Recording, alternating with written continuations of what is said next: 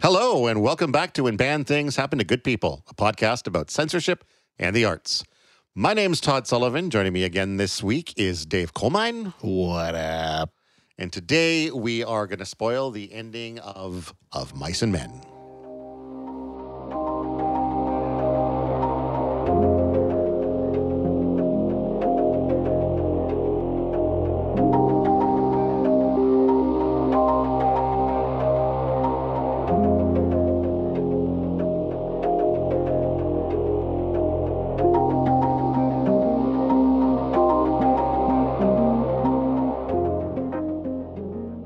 If you don't want to know the ending of Mice and Men, if the ending of of Mice and Men, stop listening now. We're going to talk about it. It's an 85 or so year old book, so uh, if if you're not okay with spoilers on on something that's 85 years old, then that's your problem, not ours. How you doing, Dave? I'm doing well. Yeah. We were just cheersing wine and bong loads. Wine and bong loads, For good reason. both of which Dave is full of right now. I'm here to provide coherent conversation Excellent. to a podcast. Excellent. he also warned me that he's planning on offending a bunch of our listeners, and I'm I'm eager to see what his what his plans are in that regard. oh So, boy, it's not hard. Not to say that you guys are easily offended, just to say that I'm very good at saying the wrong thing. Okay, fun. Um, what are we drinking tonight? We have a we're drinking some wine. Uh, we're we've got a wine o'clock Shiraz. Only the best. Only, the, best. Um, I have come around to the idea that like there's perfectly good wine under screw tops. Remember there was a period where like everyone was like, oh, if it's a screw top, it's cheap wine. And I don't think that's the case anymore. I think we need to move beyond that kind of reputation. And That's there's, right. There's some really you can get some really good wine in a box. That's right. In a in a bladder with a spigot. Yeah. Hook me up. Bladder and spigot. Put me the- underneath that. Open yeah. my mouth. But this is a uh, it's a fruit forward Shiraz, bursting with flavors of juicy blackberry and black cherry with a hint of spice, smooth will with a well balanced finish. Uh, and this comes from Vancouver, BC. Noish. Little Represent. little little known place called Vancouver. You might have heard of.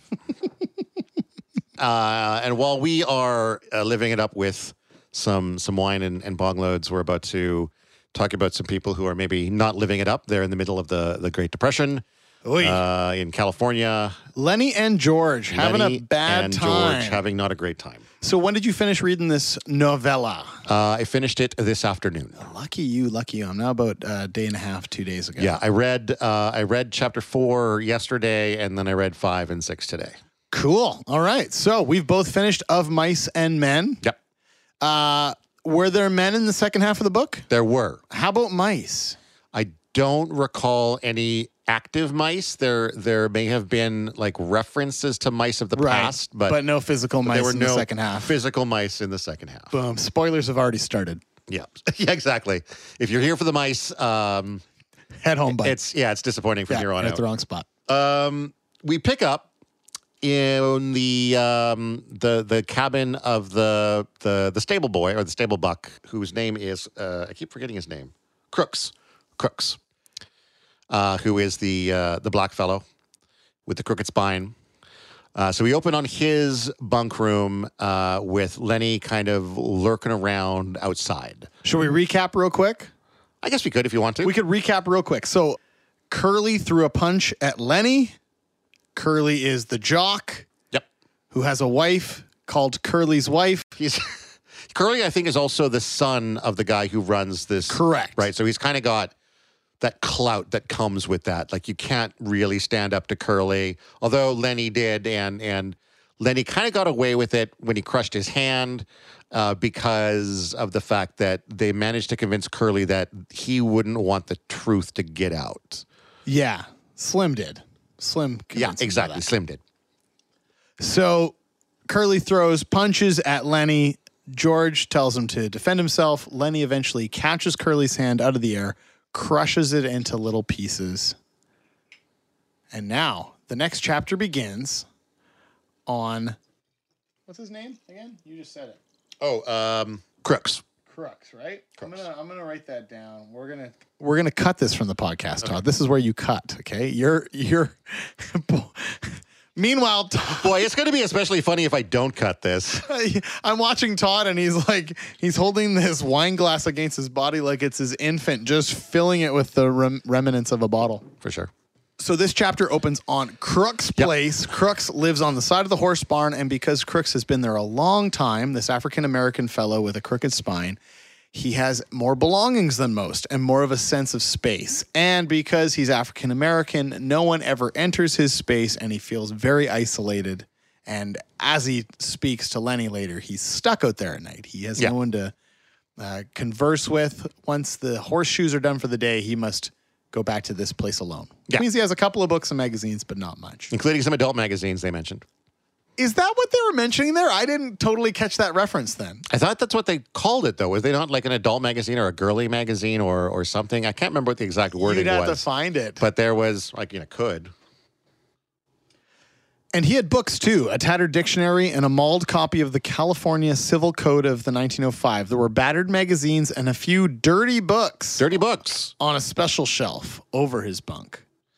I th- I suspect that's referring to like adult content and not that the covers were soiled with with some dirt. See, and I just thought they were books that had, you know, a layer of dust on them. Yeah. No, I think I mean pornography has always been around and lonely men have always been lonely and he has the benefit of having a pretty private space to Right. uh, appreciate Okay. these works. So Wow, John Steinbeck. Wow. Yeah. Okay. What's really wild is I have the next paragraph highlighted. It's something I wanted to just Oh, wow. read. Go ahead. Uh, actually, Todd, Oh. why don't you read Sure. this for me?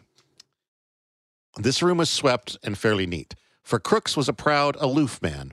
He kept his distance and demanded that other people keep theirs. His body was bent over to the left by his crooked spine, and his eyes lay deep in his head, and because of their depth, seemed to glitter with intensity. His lean face was lined with deep black wrinkles, and he had thin, pain tightened lips, which were lighter than his face. Pain tightened lips, man. That is a turn of phrase right there. That whole paragraph is so good at, at giving us a description of this character, right? So that's Crooks, everybody. That's and he's Crooks. rubbing liniment on his back. He has the shirt out of the back of his pants and he's rubbing liniment on his back. Yeah. And it's his private space. And white dudes don't come here. Right. And all of a sudden, Lenny shows up in the doorway. Yep. And uh, and so Crooks is not immediately okay with this because this is very different. And and I wasn't sure whether or not I mean, obviously some level of Crooks not really wanting company, but I think there's maybe another level of not being comfortable with the idea of someone dropping by because it just didn't happen. Um, Crooks in this chapter I, I, I, talked last episode about how when characters were, referring to Crooks and calling him the N word, it was being done in a friendly way. And that's the way I felt then. But this chapter kind of conveys a, a situation where Crooks, we're reminded that Crooks is still kind of the bottom rung on the ladder and not really treated the same way as everybody else because he is the black guy here. And so I do think part of his reluctance to to Lenny showing up on the doorstep is partly the fact that people just don't do that, and he's uncomfortable with the idea of somebody wanting to engage with him. Lenny, on the other hand, I think is maybe somebody who just doesn't see color and distinction in the same way that everybody else here on the ranch does, right? Exactly. So Lenny's simple. He just sees people as people, doesn't understand the racial side of it. And Crooks is simply uncomfortable with people being in his personal space. And so he starts yelling at Lenny and telling Lenny to leave. And Lenny just slowly lumbers his way into the room as Crooks pushes against it. But you can tell, even through the writing, there's just a reluctance in Crooks. Like, ultimately, everyone wants friends, everyone wants people around. And next thing you know, Lenny is sitting down in the room. I think Crook says something along the lines of, "Wow, as long as you're in here, you may as well sit down." yeah right? Exactly. Yeah. And so then Lenny sits on down, and they have an exchange, and Crook starts to realize that Lenny is simple. Yeah. and and speaks to how like I bet George talks to you all the time and says things that you don't fully understand. And Lenny's like yep. And and so Crook starts to feel like a little bit of uh, mental superiority and then decides to play with that. Use it as a toy I mean, I get it. Like Crooks has not had a good life. Yeah. And so there's a bitterness inside him that's understandable. And so he takes out. And I think there's an instinct instinct if you're the one who's been punched at a lot, there is an instinct when you have the opportunity to be the one punching. For sure. Right. Bullies create bullies. Yeah. Right. I, I totally understand that. And so he starts to throw hypotheticals at Lenny, like, what if George doesn't come back? Yes. Right? Uh, what if George never comes back? What if George dies? And this really scrambles Lenny's head because Lenny is so literal. He's like, who says this is going to happen? Yeah. Right? Like, Yeah. he can't fully fathom the thoughts. He can't fully uh, process the thoughts. He gets that first layer of George not here, right? And then an anger that comes along with that. And Crooks enjoys this. Crooks enjoys uh, tormenting Lenny a little bit until Well, Lenny gets a little bit uh, irate and, and physical about his concern because, yeah, Crooks is basically asking these hypotheticals of what if, but but Lenny, I think, is experiencing them as this is what's happening. We've it's not what if George doesn't come back. It's George isn't coming back, and that's leading to panic. That's leading to and panic, of course, with Lenny leads to uh, lashing out, and uh, and that freaks Crooks out a little bit. Yeah, so Lenny gets up out of his chair and starts going like, "Who's saying this is going to happen? Yeah. Like, quit manifesting things into my mind that I do not want to happen." And so uh, Crooks gets very small, not as small and meek as he's going to get later, but Crooks gets small in his bed, Yep. pulls himself up tight, and is like, "It's okay, it's just a joke." I was Like, just supposing. yeah, I was just supposing. I was just supposing. There you go. And so, uh, and uh, Lenny has a great line right there, something along the lines of, "Ain't nobody supposing George not coming back." You know, like, that's right. Don't even be talking about that shit. Basically. And then Candy enters the scene. Yes, because Candy has been doing more figuring. And by figuring, I mean like he's working out uh, the mathematical logistics about this farm that they're now planning on buying with their their pooled resources. And he never gets into specifics about it, but uh, he talks about how he's figured about uh, how they can uh, make some money with the rabbits as well as not just have them for George to sorry for Lenny to to take care of and play with. There's a way that they can turn rabbits into um, some kind of making money profit for the farm as well. So Candy, who's the super old guy who's got some money, whose dog was just put And down, doesn't have one hand. and and is missing a hand and has a stump that he's often scratching, like Yeah. basically constantly scratching in every scene that he's a part of. Uh, calls out, um, calls out to Crooks out of sight, trying to give Crooks his space, and calls out of sight and says, "Hey, have you seen Lenny?" Yeah. And then Crooks is like, "Yeah, he's in here," and then. Uh, Candy only comes as far as the doorway and is respectful of Crook's space. Then Crook says, Well, as long as you're going to be standing in the doorway, you may as well come in, kind of thing. And is fighting to hide his enthusiasm for having to people to hang with. And so, what's really cool about it is that this very simple character, Lenny, is he's instantly like bridging people. Like he's he's bringing people together. He his he's not I don't even call it like poisoned by the societal norms Yeah, exactly. so, so then he's allowing people to hang out that otherwise would feel they socially couldn't. Like it was so hard to get Candy into Crook's room because of all these little silly social Social things. norms Sh- and- yeah, and- yeah. these this hierarchy and stuff, and it's so. Uh, there's something really beautiful about that. There is a there's a lesson there. There's something that that I quite like. And so the conversation, as it turns to, um, you know, Candy having, you know, figured out about the rabbits. Now Crooks is curious about the rabbits and what he's talking about, and and so Candy kind of lets on about this idea about about about George and Lenny's dream of the farm and how they're going to go and do that, and and uh, and and you know, Crooks starts asking more and more questions, and I I don't recall if it's now or later, but at a certain point, it does begin to start appealing to Crooks as well. And he's like, you know, like if you're interested in having somebody who's willing to work just for their keep, just to just for a place to live, you know, and it's on the one hand, as this was going on in the story, I'm like, this is this was supposed to be kept quiet, right, between George and Lenny. Exactly. And bit by bit, the reach is expanding.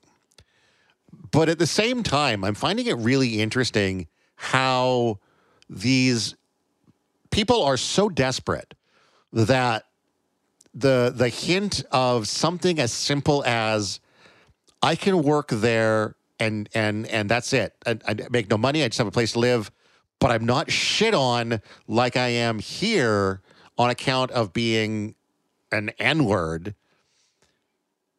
Like just that tiniest bit of hope means so much to these people.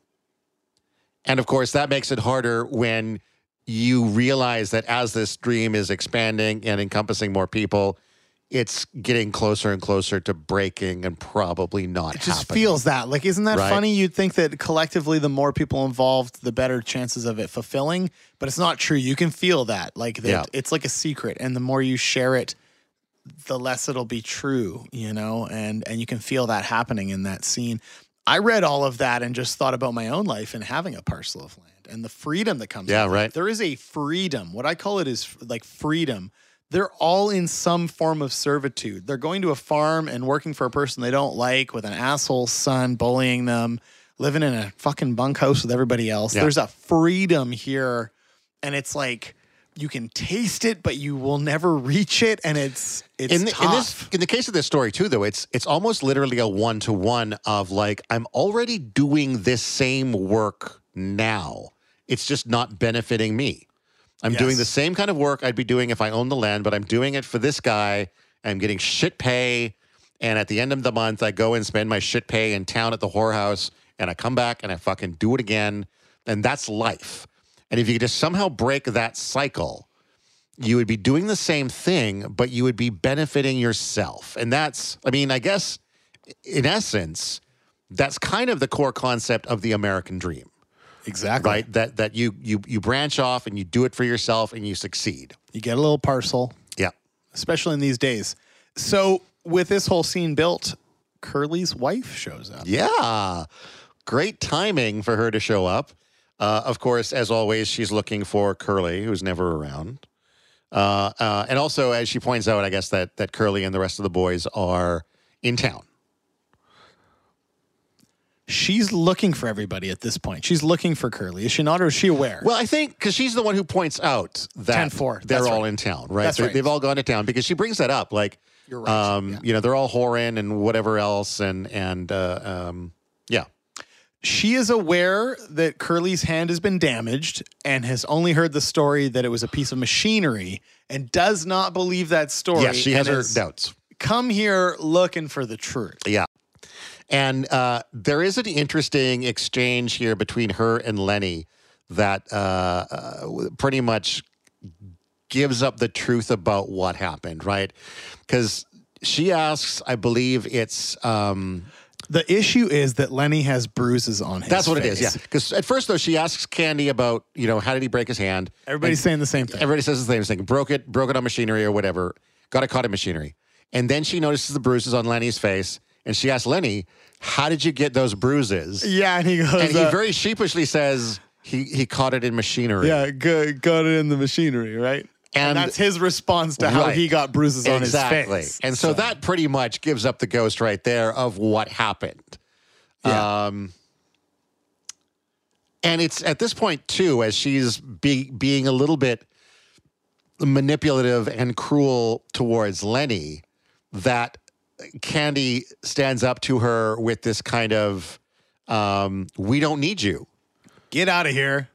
We got a dream. You're we got a dream. our dream. We don't need you. We got a place. We're gonna go do this thing. Yeah. We don't. And now the circle has expanded even further. right now, Candy And is this is where. I was like, oh man, things are going to go bad. Like, you, Yeah. you don't, because they still at this point need this next 30 days of work. They got to get through that month to get the, the month end pay. Yeah, now they're getting cocky about a And they're getting cocky now. And Yeah. Candy's like, we don't need you. We could just go right now if we want to. And it's like, yee. Those chickens have not hatched. Those chickens have not hatched. Exactly.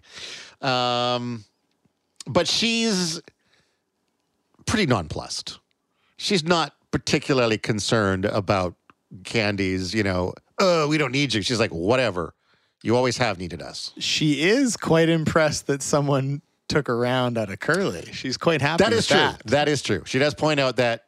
Uh, well, I guess it's probably in the next chapter that she talks about how Curly's not a great husband, but Right. But at this point, she is impressed and has an understanding that Lenny uh, sent her husband to the hospital and she's okay with that. Um, yeah, and so uh, about the time that they're done with uh, Mrs. Curley, it's uh, I believe it's somebody says I don't remember who it is, um, but they said that they heard the the men coming back. George shows up. It's before that though. It's it's because they because there's a sense in the chapter that they might be pulling her leg. That they might be saying that they heard the men come back just to get rid of her. right? Because she's like, I didn't hear them. And and uh and somebody says, like, well, if you're not sure they're here, maybe take this the the, the safe way home. That way Curly won't see that you've been here. And so she does, just to play it safe because she's where she's not supposed to be. She does depart and uh, and head home. Uh, and then you're right. I think George does show up after that. Yeah, yeah. George shows up, and uh, and uh, Candy tells him about the the calculations about the rabbits, how they can make money. Uh, and George is like, "What the fuck?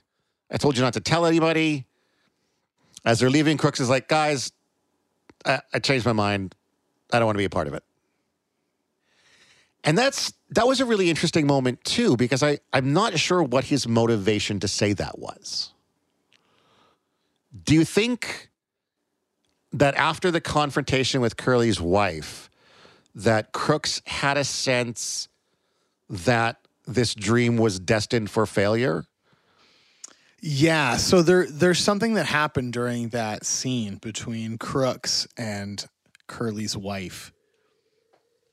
And what happened is that yes, I forgot about that. um so she you know she's asking uh, who's George? That little guy you come with? And Lenny smiled happily. That's him he said. That's the guy and he's gonna let me tend the rabbits. Well if that's all you want I might get a couple rabbits myself. And with that Crooks stood up from his bunk and faced her I've had enough he said coldly you got no rights coming in a colored man's room you got no rights messing around here at all now you just get on out Get out quick, and if you don't, I'm going to ask the boss not to ever let you come in the barn no more. She turned on him in scorn. Listen, N word, she said. You know what I can do to you if you open your trap? Crook stared hopelessly at her, and then he sat down on his bunk and drew himself in. She closed on him. You know what I could do? Crook seemed to grow smaller, and he pressed himself against the wall. Yes, ma'am. Well, you keep your place then, N word. I could get you strung up on a tree so easy it ain't even funny. Yeah, a reminder that um, the life of an average black person at this time was pretty, uh, pretty easy to throw away. Crooks had reduced himself to nothing. There was no personality, no ego, nothing to arouse either like or dislike. He said, Yes, ma'am. And his voice was toneless. For a moment, she stood over him, as though waiting for him to move so that she could whip at him again. But Crook sat perfectly still, his eyes averted, everything that might be hurt drawn in. She turned at last to the other two. It's intense, man. Yeah, and yeah, that's a fair point because I think maybe his his reason for backing out of the the um, the farm dream at the end of the chapter is that he's had his power removed. He's now back to being, uh, you know, the N word stable buck, uh, a, a, a lowly being, uh, and, and probably doesn't at that moment feel like he has any agency over his own life. You know. That was that was I for, I forgot about that exchange. That was dark. Yeah. I mean, yeah, that's a tough scene. Yeah. Uh, and then uh, Candy, Lenny, and George leave Crooks to his uh, to his room. Crooks goes back to rubbing the liniment on his back. That's the end of the chapter. And then Then we we get to the barn finally. time has passed. Yeah. And we open on a barn piled high with straw at one end, Mhm. And Lenny sitting near the base of that pile with a small dead puppy. with his puppy. Um, the one thing I found myself thinking just now as I was flipping through the previous chapter, uh, the previous chapter opened with Lenny saying that the reason he was outside of of Crook's room or just milling around was because he had been told not to not to spend too much time with the pups because he could kill them and whatever else. I wonder whether or not at that point he had already killed the puppy and he didn't know what to do about it. Still doesn't know what to do about it in this chapter, but like maybe he had left the barn because he realized he had killed the puppy and didn't know what to do after uh, at some point after leaving, you know, Crooks's room. Maybe it's the next day, a couple days, goes back to the barn to find the dead dead puppy. I don't know. I'm just wondering when the puppy died. All we know at the at the start of this chapter is that the puppy is now dead. We don't know when it died. Yeah, Lenny sat in the hay and looked at a little dead puppy that lay in front of him. Lenny looked at it for a long time and then he put out his huge hand and stroked it, stroked it clear from one end to the other. Because Lenny hides this puppy in the straw later in the scene and is unsure what to do with it, I'm thinking it just happened. Yeah, fair. That makes sense. Yep. He scooped a little hollow and laid the puppy in it and covered it over with hay, out of sight. But he continued to stare at the mound he had made. He said, This ain't no bad thing like I got to go hide in the brush. Oh no, this ain't. I'll tell George. I found it dead. And then he unburies it and expects it, and he's playing with this Yeah. dead puppy. Which I mean, he was playing with dead mice, so I mean that's to be expected. He doesn't. He just wants to, you know, pet a thing and and enjoy how soft it is, and and you know, and he's not probably willing to accept what he did. He can see it's dead. He knows it's dead. He knows he did something wrong. He's trying to deal with it, but at the same time, he doesn't want to stop petting it. He enjoys that experience, and he enjoys the warmth. Maybe not the the physical warmth of a body that's now cooling, but the just the, the warmth of having a living thing near you. Well, I guess it's not a living thing anymore either. Anyway, you know I- what I'm saying. I think there's just a tactile sense to it. Exactly, Right? yeah. He likes the soft fur. Um, we're going to discuss this later, I believe, but uh, I believe that he has like extreme autism. Something. Oh, something. He's got something. yeah. so sure. there's Yeah. just this obsession with texture. Yeah. And uh, he's aware that he's done something wrong and he's going to get in trouble for it. And he feels bad, but on a very surface level. yeah. On a very surface level, he's not fully grasping. Oh no, because I mean, his biggest concern at this point is is that George won't let him take care of the rabbits. That's he, it. uh, Suddenly his anger arose. God damn you, he cried. Why do you got to get killed? You ain't so little as mice. He picked up the pup and hurled it from him. He turned his back on it. He sat bent over his knees and he whispered, Now I won't get to tend the rabbits. Now he won't let me. He rocked himself back and forth in his sorrow. Yeah, that's that's ultimately the source of his grief, not understanding that. I mean, he understands that what he did was wrong, but I don't think he understands the the depth or the meaning behind the wrongness. The wrongness only exists as a as in relation to being able to tend the rabbits, right? I know this is wrong because I'm not going to be allowed to tend the rabbits if George finds out. So his initial thought is, you know, whether or not he's going to tell George, whether or not he should bury the pup and hope that maybe they forget how many pups there were or just assume something happened to it. Right. He's got all kinds of different options he's got right now.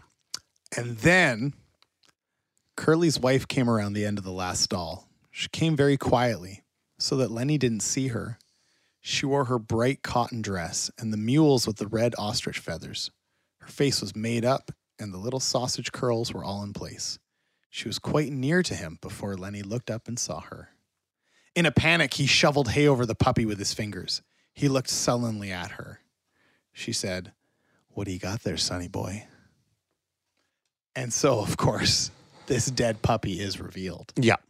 And and Lenny really doesn't want to talk to her. He's been told by George not to have anything to do with her. And he does kind of say that to her a few times. Um, George says, I ain't to have nothing to do with you. Talk to you or nothing. And she's like, I get lonely, she said. You can talk Yeah. to people, but I can't talk to nobody but Curly, else he gets mad. How'd you like to not to talk to anybody?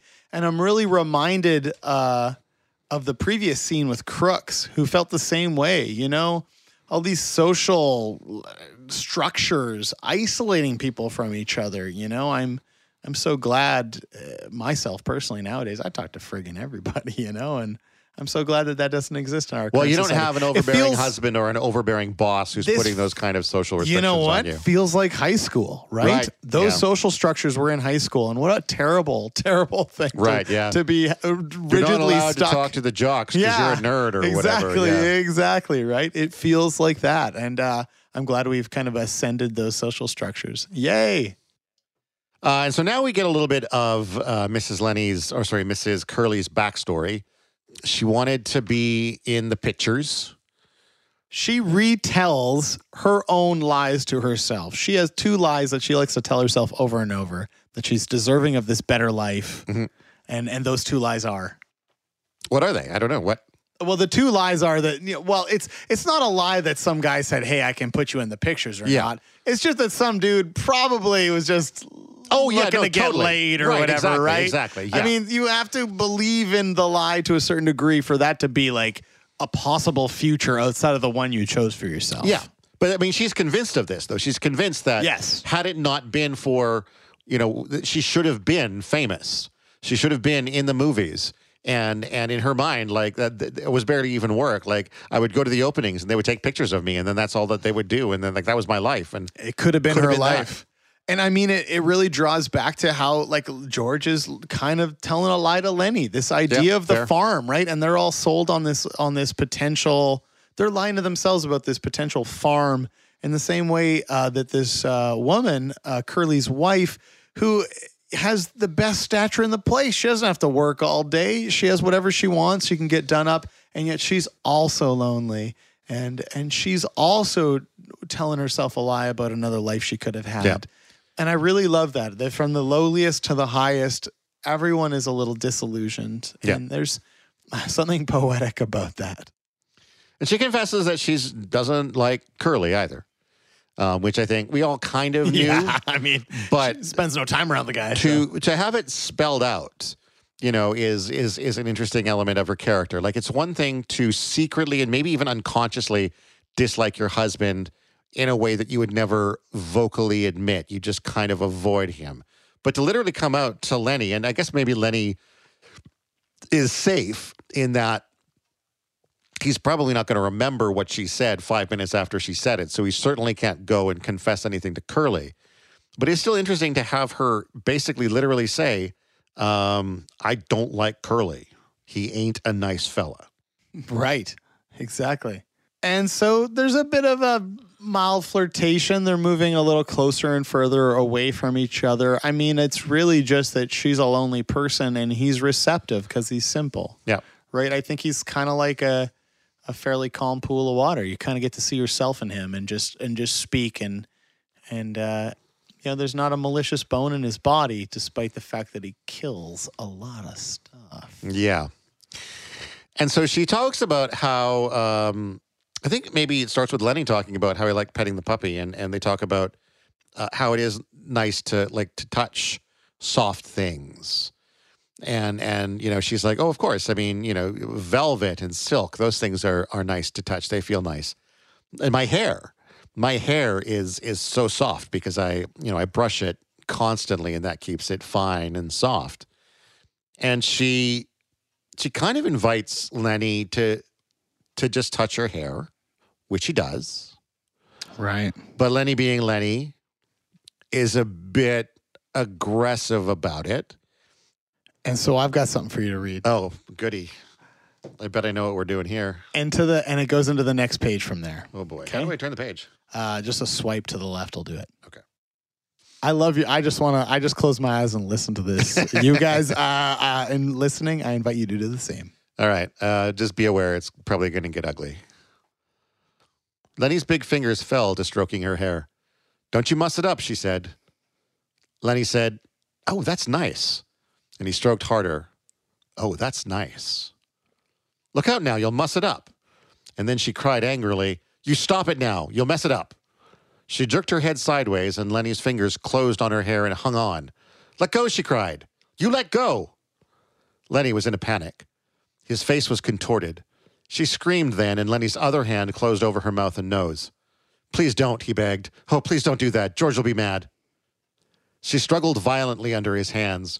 Her feet battered on the hay, and she writhed to be free. And from under Lenny's hand came a muffled screaming. Lenny began to cry with fright. Oh, please don't do none of that, he begged. George gonna say I done a bad thing. He ain't gonna let me tend no rabbits. He moved his hand a little, and her hoarse cry came out. Then Lenny grew angry. Now don't, he said. I don't want you to yell. You're gonna get me in trouble, just like George says you will. Now don't you do that. And he continued to struggle, and her eyes were wild with terror. He shook her then, and he was angry with her. Don't you go yelling, he said. And he shook her, and her body flopped like a fish, and then she was still, for Lenny had broken her neck. Fuck. Right? What's wild to me is that they got stormed out of the town Weed over him grabbing this woman's dress. And I felt like it was an overreaction. That this town overreacted. I can't believe I had to leave town and that she freaked out over a little dress grab, right? And the train, yeah. and we're at the Coal Mines Clubhouse. It's got trains. That's the Death Star, by the way. Oh, the Death Star. Okay. It is the Death Star, and those are two blue snowflakes crisscrossing, and that's uh, red Vader helmet and green Yoda face going up and down over it. I know.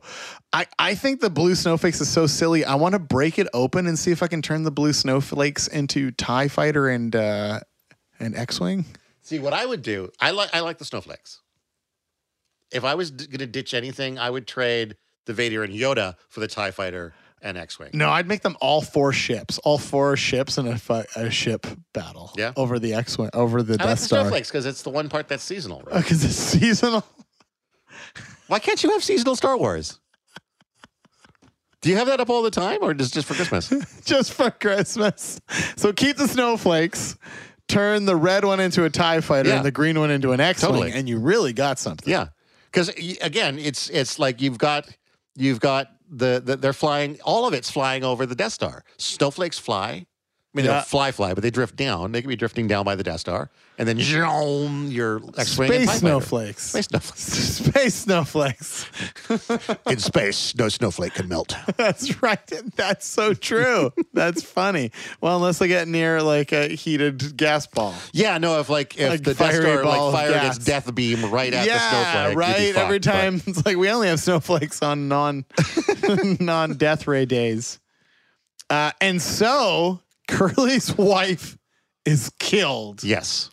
in a a very similar incident to him just grabbing a woman's dress, and so But you see, it makes me wonder. It does make me wonder whether or not the when uh, when Lenny grabbed the girl's dress in Weed, whether that was a bit more serious than it was described as. Oh, it definitely Right? was now, right? Yeah, and I love that subtext. Like that's really cool just to be able to like think back to previous scenes and and discuss uh yeah, the connotations added by what comes later. Yeah. That's very cool.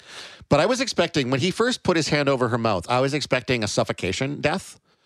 Um, that he was just going to keep trying to keep her from screaming, and um, They took it to the John Steinbeck. Well, yeah, Went to the top rope. again though that idea of that this guy is so big and and and unaware of his own power that he literally could just be like shaking this girl to like make her be quiet and that's enough to snap her neck Yeah, just a little shush snap. right like i don't think i mean i don't want to try on you because if i accidentally did it that would suck but Right. like i think most of us if we just grabbed somebody by the mouth and the back of the head and shook them a bit we're not going to accidentally break their No, neck No, but I've met men that could. okay fair enough There you go. and lenny would be one of them That's for right. sure yeah I was once in a hotel room with my band, and these two drunk dudes in the hallway just walked into our room, and one of them was effing huge. Yeah. And I just tried to like, I'm the front man of the band, tried to take over the room. Like, Kate, you gotta go. And I put my arm on his bicep and just tried to push him out of the room, and it was a fucking wall of stone. Right. And he just looked at, down at me, and he went, "That's an interesting approach."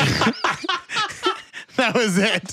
It was. Uh, I'm so glad my six foot something bass player, who's an old man, Yeah, yeah. stepped in because there was some sort of like fatherly influence to get these fucking right. dudes out of my room. Sometimes that's what you need is you need the My elder, goodness. the respect of an elder. Yeah, that's, a, that's a unique approach. I was like, I love oh, that line. Yeah, it's just it was so good, man. It was so priceless. I'll never forget. I can see like uh, uh, that that scene playing out in a movie with like Dave Batista as that guy, yeah, right? That would be so good. It was just like random hallway hotel guy, Right. Frig around.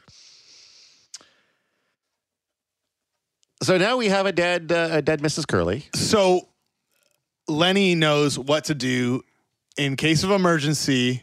Right, because they talked about it in the first chapter. He's got to Head go. to swamp. Yeah. Hide in swamp. yeah.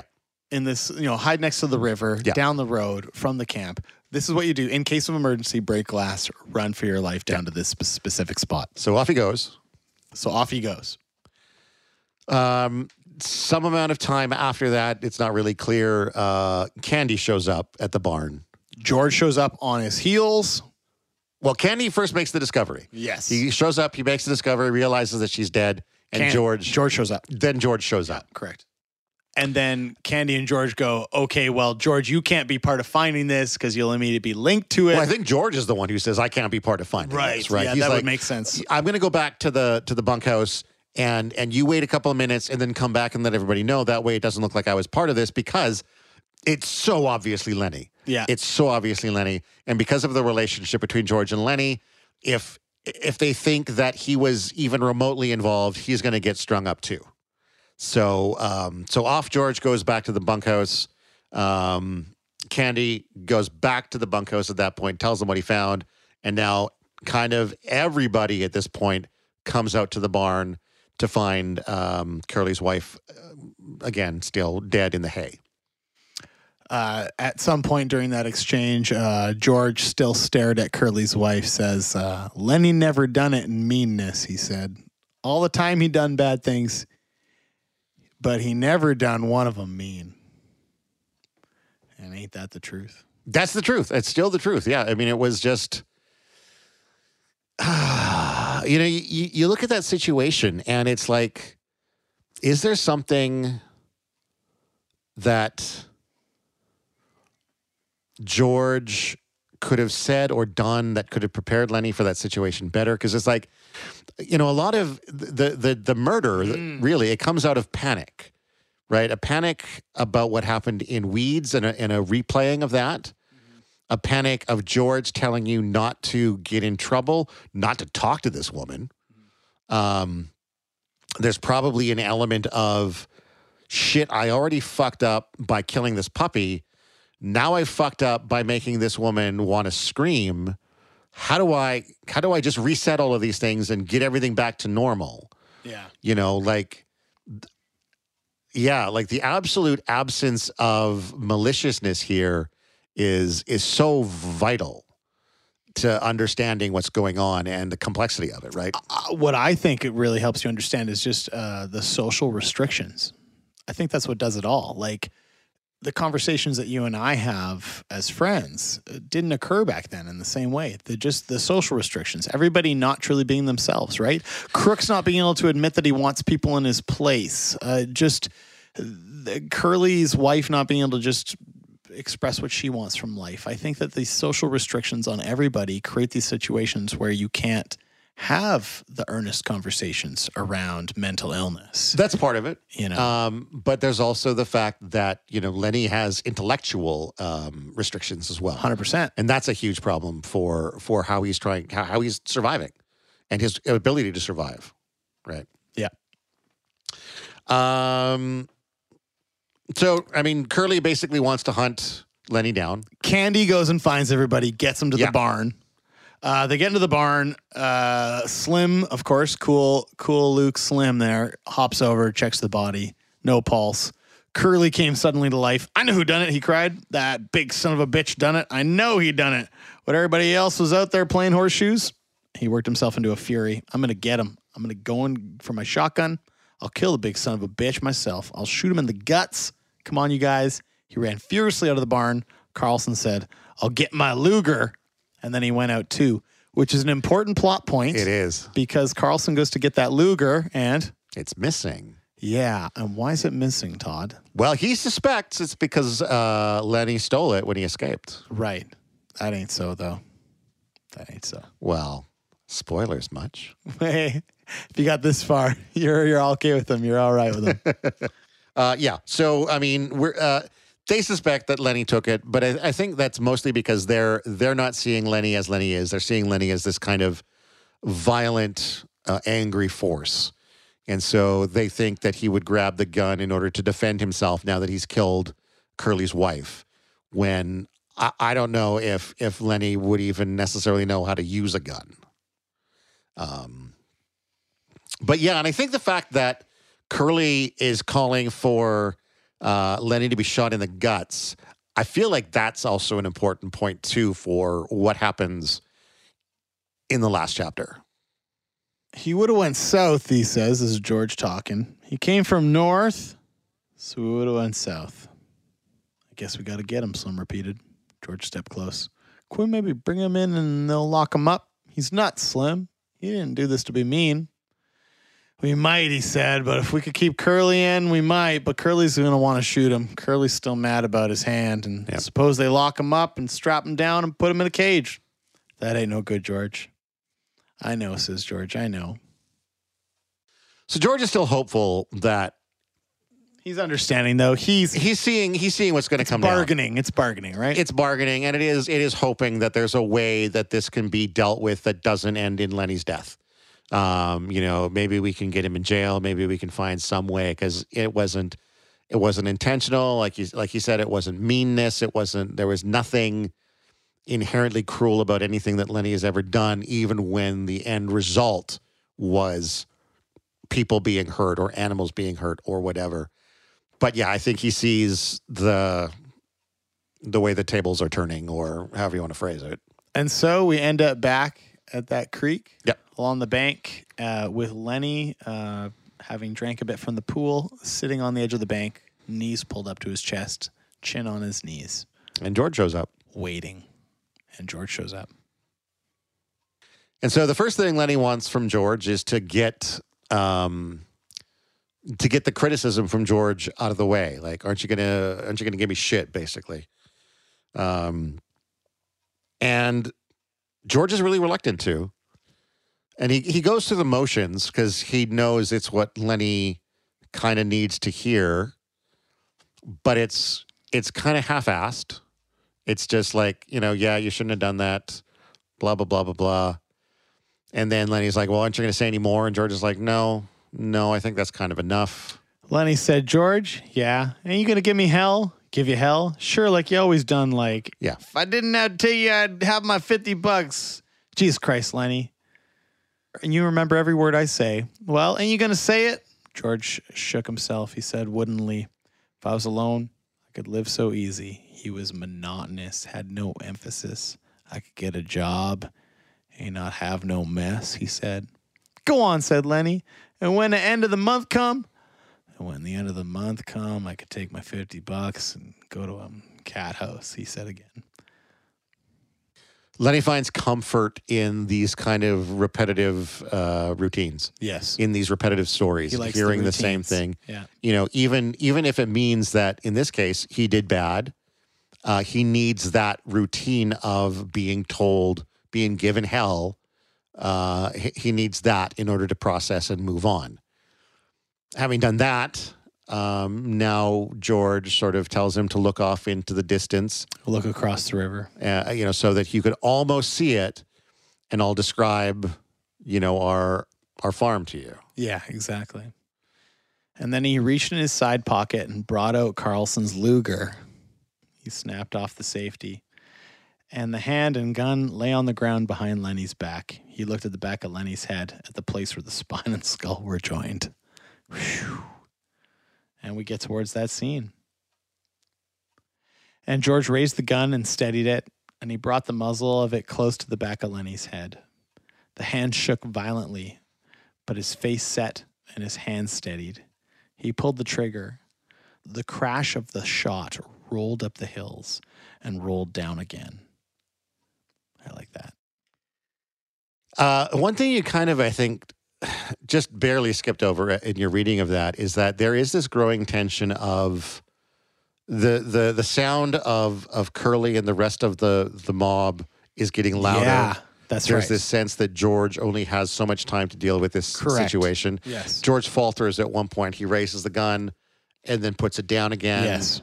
Um, and it's this this feeling of, and I do think that the the fact that um, Curly is intending to shoot Lenny in the guts, which is a It's fucking terrible, long, terrible, painful way to low. die. Yeah, slow. Um, George is trying has at this point embraced the fact that Lenny's n- not going to live, uh, and he's trying to offer the the most peaceful way out as possible, yep. matching the way Candy's dog was put down Yep. Of course. um, giving Lenny that last picture of their fantasy together yep. uh, before before pulling the trigger at that moment where he can no longer put it off without running the risk of of uh, Curly getting here and and making things worse, for Lenny. Correct. And so George does the unthinkable and sends him off. Yep. And everyone else arrives, takes a look at the body, Yep. and eventually Slim says, Hey, George, let's go get a drink in town. Yep. And George and Slim go get a drink in town because Slim gets it. Uh, absolutely love the final paragraph in this book. We talked about this. We're going to read the final paragraph of any book. I think you should read the last two paragraphs, but leave a little space so we understand because this last par it's a line. The last line of this book is really important, I think. Mm-hmm. Slim said, "You had it, George. I swear you had a. Come on with me." He led George into the entrance of the trail and up toward the highway. Curly and Carlson looked after them, and Carlson said, "Now what the hell you suppose is eating them two guys?" That's so great. Carlson had the Luger. Carlson was the guy who had no issue taking that dog out to pasture and shooting in the back of the head. And just the flippantness of that and the way it feels like a line that belongs in the middle of something. It doesn't feel ultimate. It doesn't feel like a big end cap to anything. I like that. I Yeah. like that about it. I like how it just it it lessens the importance of everything that came before it in a way that I think is important. Well, I mean, yeah, I mean, I think there is a lot of of inhumanity in this story. Yeah. a lot of uh, not not intolerance really. There's just a lot of inconsideration, a lot of people not caring about each other, um, and and that's a line that that caps it off. the uncaring world that they were Yeah. living in. The fact that onlookers would be like, "What's that all about?" I don't even understand why they'd be upset. I, the, the one thing that, that does strike me with that line is I, I think it's a little ridiculous that Carlson wouldn't catch why George was impacted by Lenny's death. I could see why he might be like, well, I don't know why Slim cares. Like, who the fuck is Lenny to Slim? But it does seem a little odd that yeah. he doesn't get why George, and maybe that's the point. That is the point. Yeah. The fact that this Carlson character doesn't understand why George and Slim would have an issue with what just went down in this. yeah, uh, and this Carlson guy also took out that dog. That's that's like Carlson uh, represents like the cruelty of that time period of the of the uncaring. The world doesn't really care, right? Like the Earth doesn't care. Its Yeah. its memory is long, and the lives of humans are unimportant. And it's that it's that element that I I get out of his the way he speaks and and just uh, this through line, this feeling, the dread that carries through the entire thing is almost voiced in that statement. Like, who? So someone deal? dies. What's the big deal? Yeah. People die, right? there'll be more ranch hands here tomorrow. There will be more ranch hands here tomorrow. He was a nuisance. He was a dog that needed to be put outside, right? And so that I don't know. I don't know. It's it man. It's something. It's representing something that feels very powerful for how throwaway it is. Feels like a very throwaway line uh, that doesn't belong at the end, and because of that, there's an extra impact to it that I can't fully uh, articulate.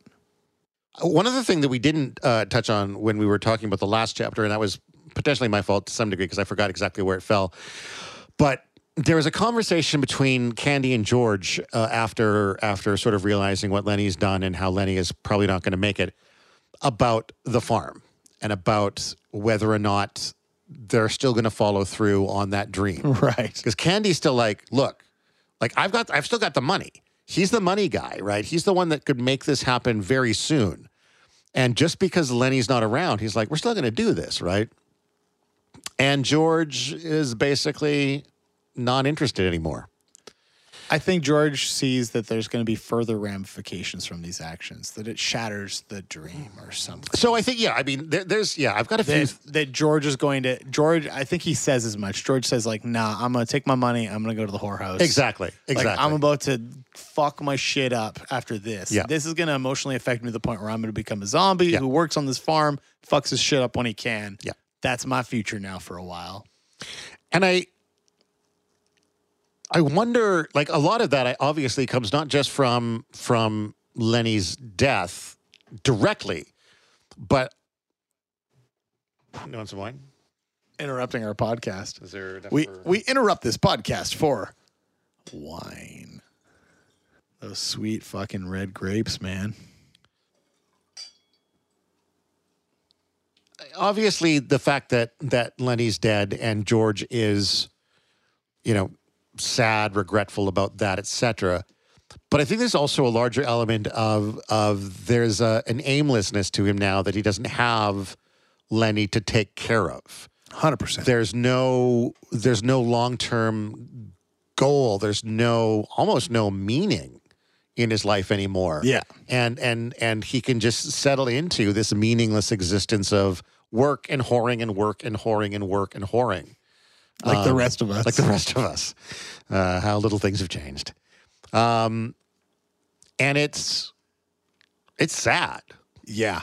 Lenny brought a positive energy to the world. He did.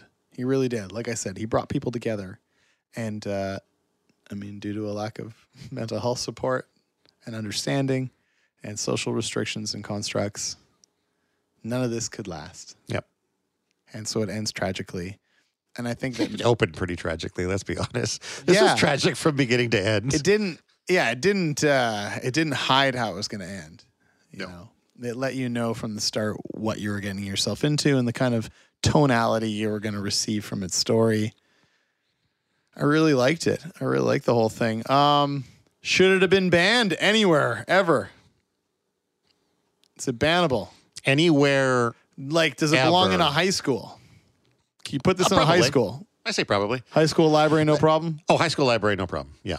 right. Um, curriculum, I think. So, so, first of all, I would think like in any sort of writing class, uh, this should be on the curriculum. huh yeah I think sure there's maybe, in my experience at least, no better example of how to create so many important elements of a story in such a concise way. Yeah, like I'm thinking with the 150 pages ish, right? Like teach this to kids, man. We got short attention spans. Yeah. not that I'm a right right, but kid i mean anymore. there's so much about like how do you how do you um, how do you create and establish characters how do you create and establish setting how do you create tension how do you create stakes like all of these very basic elements of drama can be pulled from this and it's so fucking short like it is Yeah. such a masterclass in doing so much proper with your writing Yeah. in a really tiny amount of time you can smell it, you can feel it. Yeah. You're there in a big way.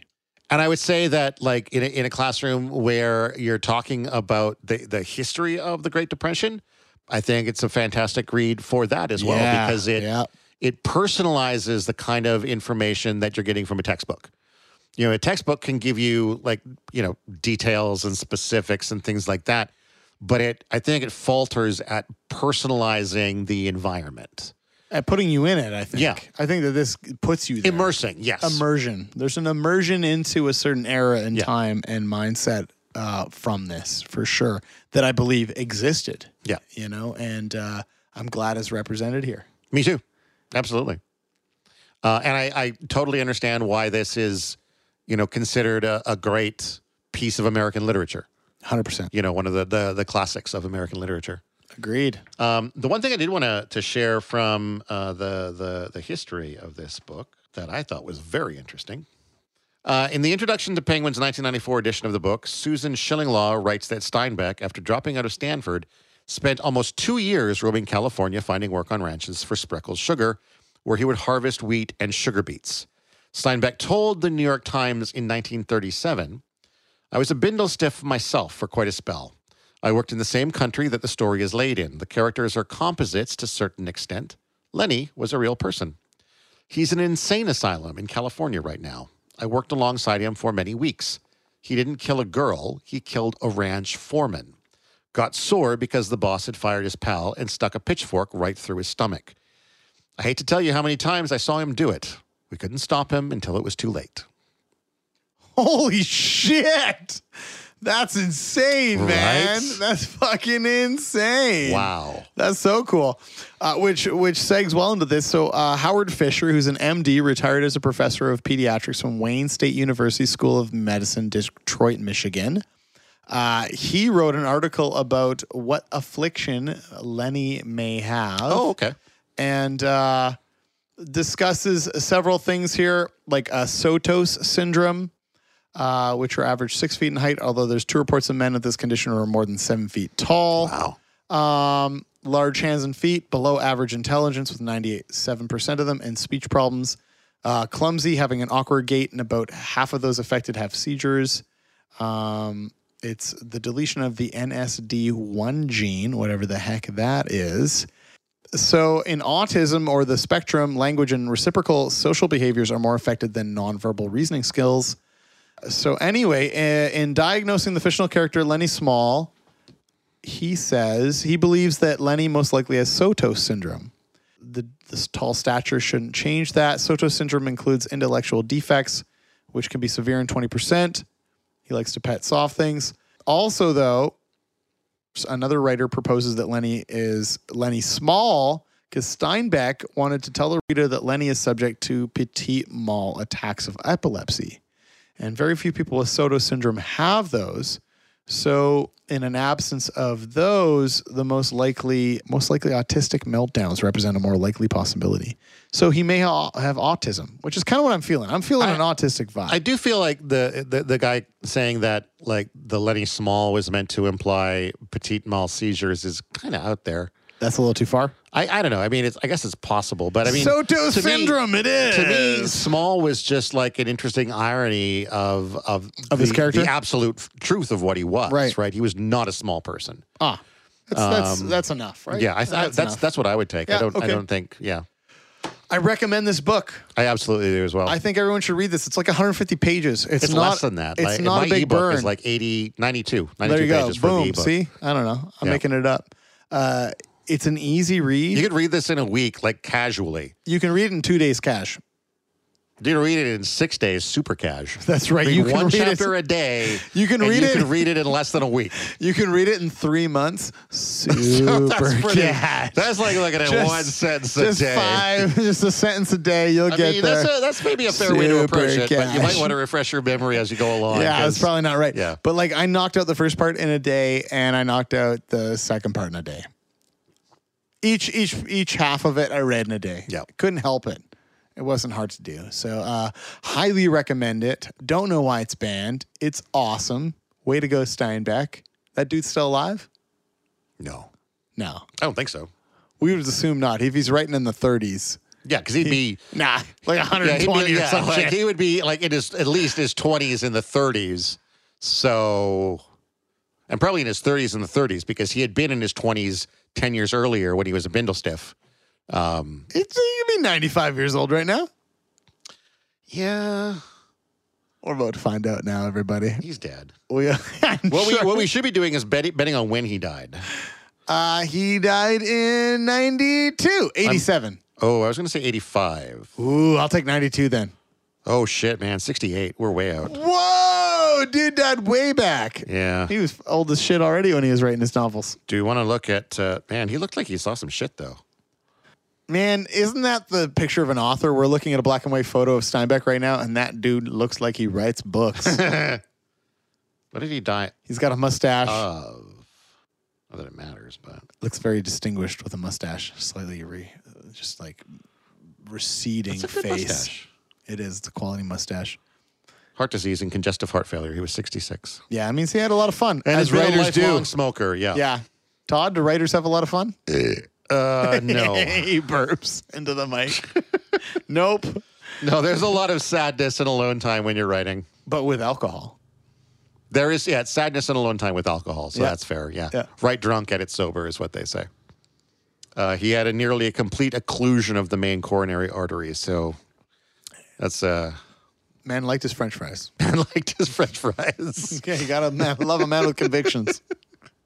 All right. That was uh, of Mice and Men. Uh, we're going to do a live wrap up of this at some point. We should watch some movies first. We should watch some movies 1st Let's I watch agree. two at least. We should watch two of the movies, maybe the oldest one and the newest one. Let's do that. Uh, I like that we idea. can we can talk about how well the movies portrayed the book, and I also want to spend a little bit more time talking specifically about why it was banned. It is the N word, but there's also more than the N word apparently as well. So um, Ooh, Yeah. tune in next time. yeah, so uh, we will be announcing the live episode on our Facebook stuff, so you can look for it there. Does this mean I have to be on a live You have to be episode? on a live I'm just realizing now, but I'm the one who phones in harasses live episodes. Hi, if you've ever been a host of this podcast, you must now fucking phone in on the live episode and harass me. You've been told. We'll get Carlo or Oren to call in. both. Yeah, They or both have to. Both, I'm- exactly. Shots fired, motherfuckers. Join us on the live episode. I've been doing it for you guys. There we go. Yeah, that's the shots shots fired from Dave. Can you guys bring it? That's right. We'll find out in a few weeks' time. All right. Thanks for listening. Uh, man, I dug this book a lot. Um, me too. I've been Todd And your Sullivan. company. I've Oh. really, I've really enjoyed this whole thing. I've enjoyed doing thanks, this with Todd. you. This is the first time that we've done a multi-part. Uh, first time I've had to read had for to your read. podcast. You know, you had to Yeah. to actually like spend some time with some literature. Fuck that shit, right? Man, what a non-rock and roll thing to do with your time. I know. I just want to like interact with digital spaces on Right. the controller. Well, we can go play some Fortnite now. Okay. Thank right. you.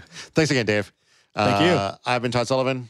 I've been Dave Colemine. Uh, check out Mysteries and Madness. 16 episodes out there. Todd Sullivan is Detective Jack Shepard. Yes, I am. Solving uh, Cthulhu drenched cases in a radio drama filled with 40 hours of Foley per one hour episode. Check it out. It takes a lot of work. Do it. Mysteries and Madness. Check it out. Honestly, it's, going to be legit. if you've not listened to it, it is unlike anything you've heard. It's fucking legit. It's it's a radio drama, but improvised dialogue and and and improvised storytelling, and it's just mwah, chef kiss of of digital entertainment yeah, man. I like that stuff, and it's it's pretty cool, and not enough people listen to it. for sure.